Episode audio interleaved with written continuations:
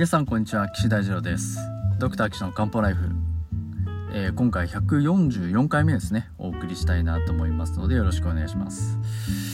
えー、前回からですねお悩み相談28歳の男性が頭が痛いということで、えー、お話をさせていただいておりますが、まあ、前回ねあの頭痛って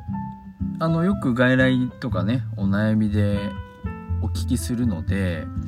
あれ漢方ライブでも喋ってないかなと思ってちょっと見直してみましたところど18回と第19回18回と19回でも頭痛についてねお話し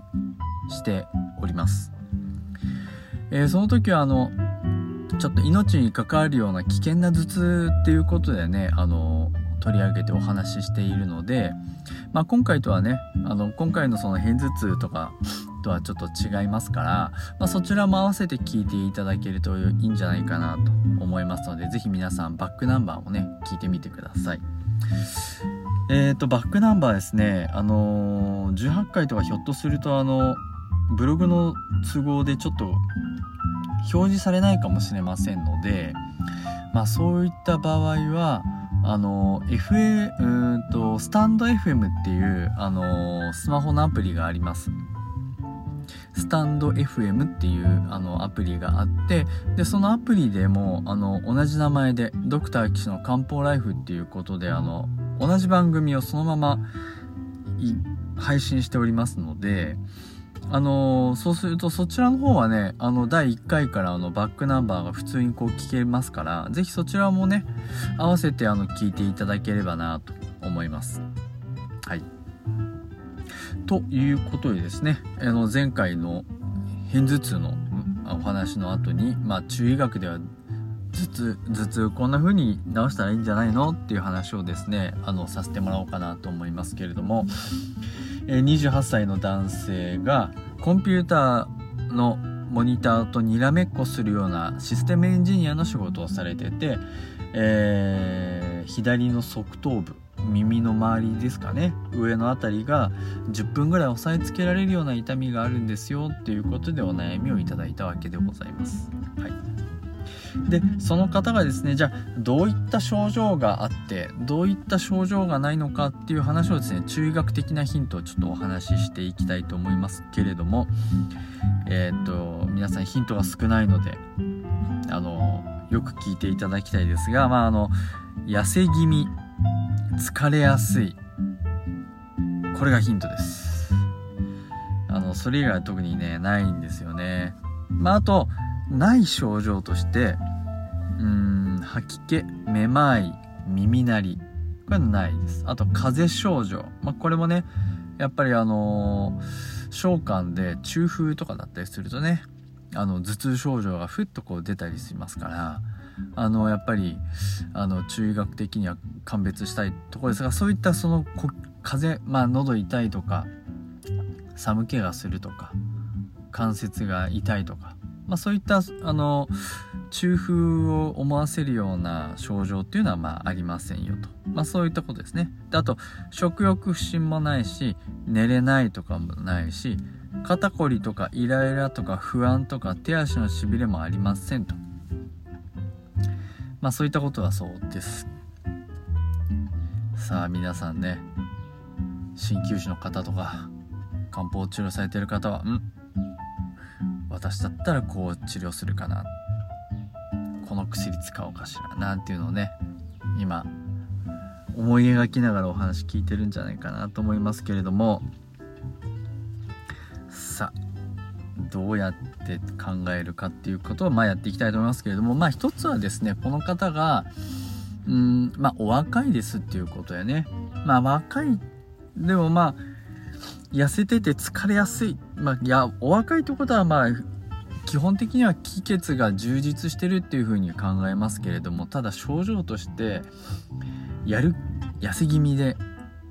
疲れやすい。そんなのがありますよ。ってなった時に何を考えるかっていうところからまあお話ししますとうーんまあひょっとすると先天の木が不足してるかもな。うん。これちょっと書いてほしかったですけど寒がりとか逆にこう体がほてるとか、まあ、そういったヒントもちょっと聞きたかったなと思いますからね。やっぱり先天の木が不足した場合は腎を考えますけれども腎あの腎陽が不足すれば寒がりになりますし腎陰が不足すればえっとほてりとか手足のほてりとかこうね誤診半熱って言いますけどそういった症状がこう出やすいかなと思いますんでそこがあるかないか。あとはその泌尿生殖器系の症状ですね。うんあんまりちょっとおしっこが出づらいとかうん逆にこう頻尿だとかね。まああとはそのなかなかエッチをする気力がないとかまあいざという時に元気にならないとか、まあ、そういったことがこう現れてくるようであれば腎虚腎を疑ってまあそこも治療した方がいいだろうな。っていう感じですよね。で腎が虚してるっていうことはその子供である肝臓ですね。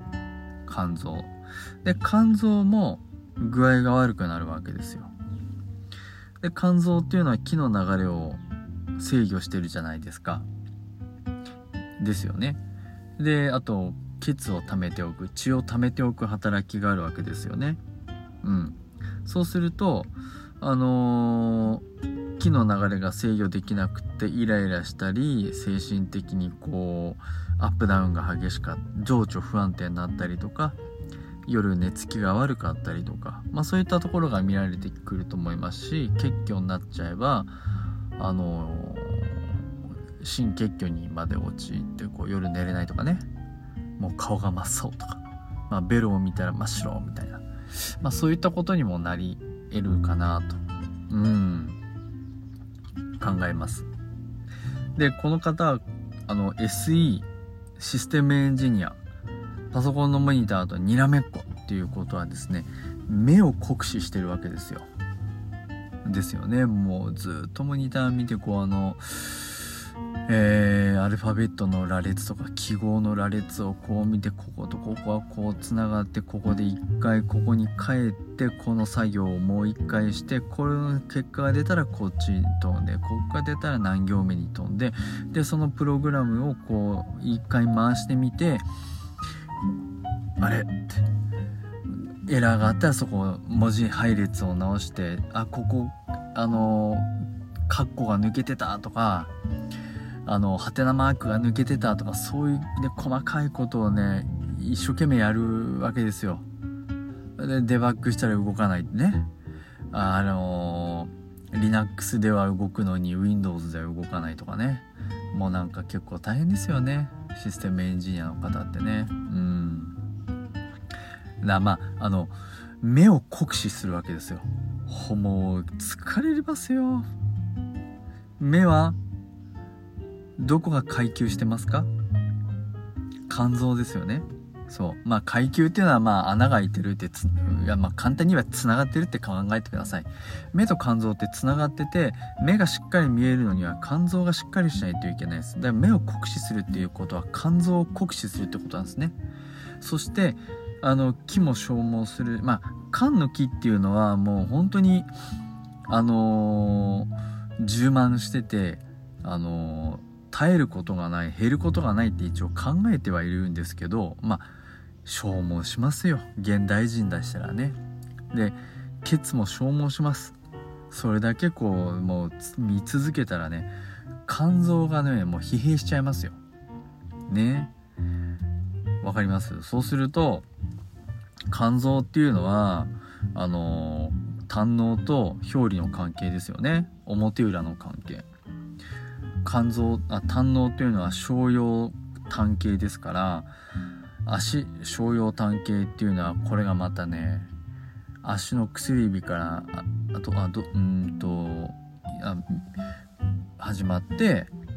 こう頭の耳の周りを回って側頭部に行くわけですよ。ねこのお悩みの方痛い場所は側頭部でしょ？うん。いや肝臓と胆のそういう関係ですからね。あの側頭部はね商用単系なあともう一個。商用三小系なんですよ。で商用参照系ですからね。だからもうこれね肝臓と関係が出てきちゃうんですよ。もうこれ嫌が王にも。だイライラとかまあこの方ねイライラとか不安とか、まあ、そういったのはないですし不眠もないですからあ良かったなと思います。まだその頭痛ちょっと抑えられるぐらいの頭痛っていうことですからね。これまだあの今から手当てすればなんとかそこまで進行しないで済むと思いますよ。うん。ということは胆胆の山椒商用系の経絡が詰まってんじゃねえかな肝臓が原因なんじゃないかな目の使いすぎ SE さんってなるわけですよ。うん。でしかも多分このあのね皆さんねモニターを見るのに姿勢悪いですからね。そうすると首周りとか肩周りの筋肉はこう異様に凝ってねこの肩こりになる。肩こりになるっていうもうここねちょうどねあの肩性なんていう経絡は手の小葉参照系ですしね。この肩こりの部分っていうのは血の巡りが悪くなりますからおけつの状態になります。血の流れが悪くなっちゃう。うん。ですからそういった中医学的な肝小葉単系小葉参照系を緩めたい。ね。えそうそうしてあげればですねこの頭痛っていうのは良くなりますし再発しにくくなります。うん。ねえだからもう、まあ、まず漢方薬でそういったあの気の流れを通してあげる。うーんまあ商用に入るような最古を使ったような薬を使うのは当然ですし単系三焦系を使ったような針の治療をねやったらいいと思います。あとはですね経絡を伸ばすような体操ですねうんまあすっごい簡単に言うと体の横横側脇とか足の外側とかあを伸ばすようなストレッチをするっていうのはとってもいいですね。うん。で、ストレッチだけじゃなくて、やっぱりその気持ちをリラックスさせるのはとってもいいので、私としては、あのー、森林浴をおすすめしたい。うん。ねまあね、この方どこにお住まいか知りませんけど、本当ね、公園に行って森の中、まあ、木の下でも最悪いいです。まあ、そこでね、こう、のんびりするだけでも、あの、木の流れが整ってきますので、おすすめしますし、あと、軽い運動。軽い運動は木の流れを良くしますから、まあ、僕はもう常々言ってる縄跳びね。これはもうぜひやってもらったらいいんじゃないかなと思っております。こうすれば多分頭痛も再発しないですし、この疲れやすいっていうところもね、木の巡りが良くなってきて、あの、改善してくるんじゃないかなとうん、思いますからあの取り組んでいた、まあ、薬飲むだけはね中学でじゃないのでそういったアプローチでねあの再発防止頭痛をから解放されてやりたいことができる楽しい人生を送ってほしいなと。それが岸漢方クリニックのその存在意義でありあの願いでありますねはいということで皆さんいかがだったでしょうか？この28歳の男性の頭痛ね。まあ、この方はあの、まあ、現代医学的にやってもいいと思うんですけど結局その再発しちゃいますから、まあ、中医学でこうお手当てをしてあげて、まあ、再発防止になるんじゃないかなと思ってます。ぜひ皆さんもねあの今申し上げたようなことは現代人には不可欠の要素ですので取り組んでやいただけたらいいんじゃないかなと思いますので生活の中にね取り込むのが一番いいですから、まあ、是非やってみてください。私はもうずっとやってます。ということで。えー、ドクター騎士の漢方ライフはですねあの皆さんのお悩みを体のお悩みを西洋医学的な面以外にも中医学的な面でお伝えしてハッピーな生活を送ってもらうために、えー、放送しておりますえー、お悩みない方がいいんですけれども、お悩みがあってお困りでしたら、ドクター岸の漢方ライフまでお送りください。これ、危機漢方クリニックのホームページの、えー、お問い合わせ欄からお寄せいただければ、この番組で取り上げさせてもらいます。あの、LINE でね、送っていただいても構いませんので、あの、LINE でお悩みを送っていただいても、あの、結構です。えホームページにその LINE も載せてありますから、ホームページにアクセスしていただきたいですけれども、URL は高崎漢方人道 .com です。takasaki-kanpo.jimdo.com です。えー、お悩みの方いればね、お寄せください。ということで、また次回もですね、また違ったお悩みをズバッと解決したいなと思いますので、ぜひお聴きください。はい、それでは皆さんまたお会いしましょう。さようなら。